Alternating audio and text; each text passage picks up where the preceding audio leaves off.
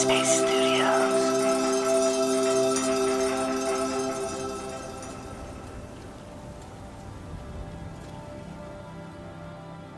Happy Monday, my good people.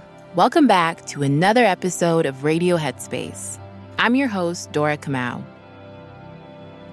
Okay, have you ever invested so much time into something or someone, and because of how much time you invested, you still stay committed to the cause, even when it no longer served you or was no longer in your best interest?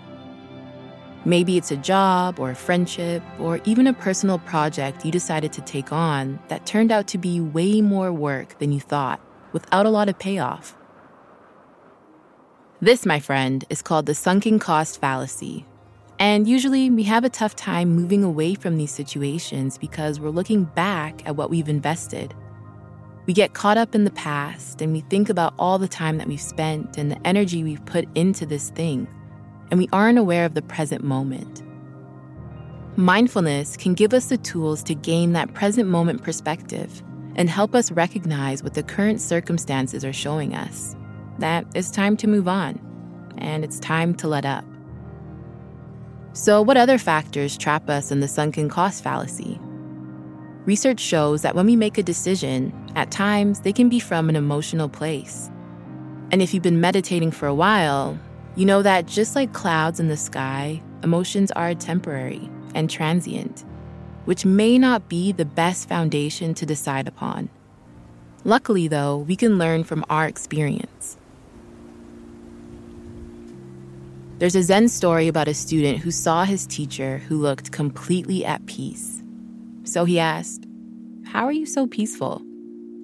And the teacher replied, From good judgment. Curiously, the student asked, Well, how did you learn good judgment? And the teacher said simply, From experience. The student, a bit eager and annoyed, asked, Well, how did you get the experience? From bad judgment, the teacher replied. I share this story because even though we may feel that we've wasted time, there's a lot to learn from the time we've wasted. So, how can we do this? How can we compost our learnings and recycle them for a more sustainable and favorable outcome? It starts with our awareness, becoming aware of what we're focusing on and what we give our attention to. We can be so caught up in negative feelings about wasted time or even just our overwhelming thoughts about leaving the situation that isn't serving us.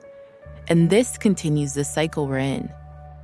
And you guessed it, a way to break the cycle is by practicing mindfulness, becoming acquainted with the present moment instead of just the problem. Maybe asking yourself, why am I so afraid to leave these circumstances? How is this relationship, project, or job serving me at this moment? Why is it so hard to accept that I may have made a mistake by spending so much time on this? If we can zoom out and look at the big picture from a bird's eye view, we can get a better understanding of what is going on. And that can even help us begin to be more solution focused. Something else that can help you gain perspective is finding someone you can talk to who isn't invested in this issue. Remember, the sunken cost effect can happen because we make decisions based on our own emotions. We're emotionally invested.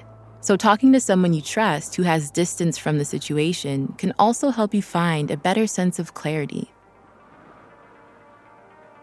Last, but certainly not least, is practicing self compassion and self forgiveness. As humans, we're bound to make mistakes. There's always lessons to be learned and opportunities to grow. But it starts with being able to accept ourselves and our experience. If you haven't already, be sure to check out my forgiveness meditation in the Headspace app. That's all for today. I'll see you back here tomorrow.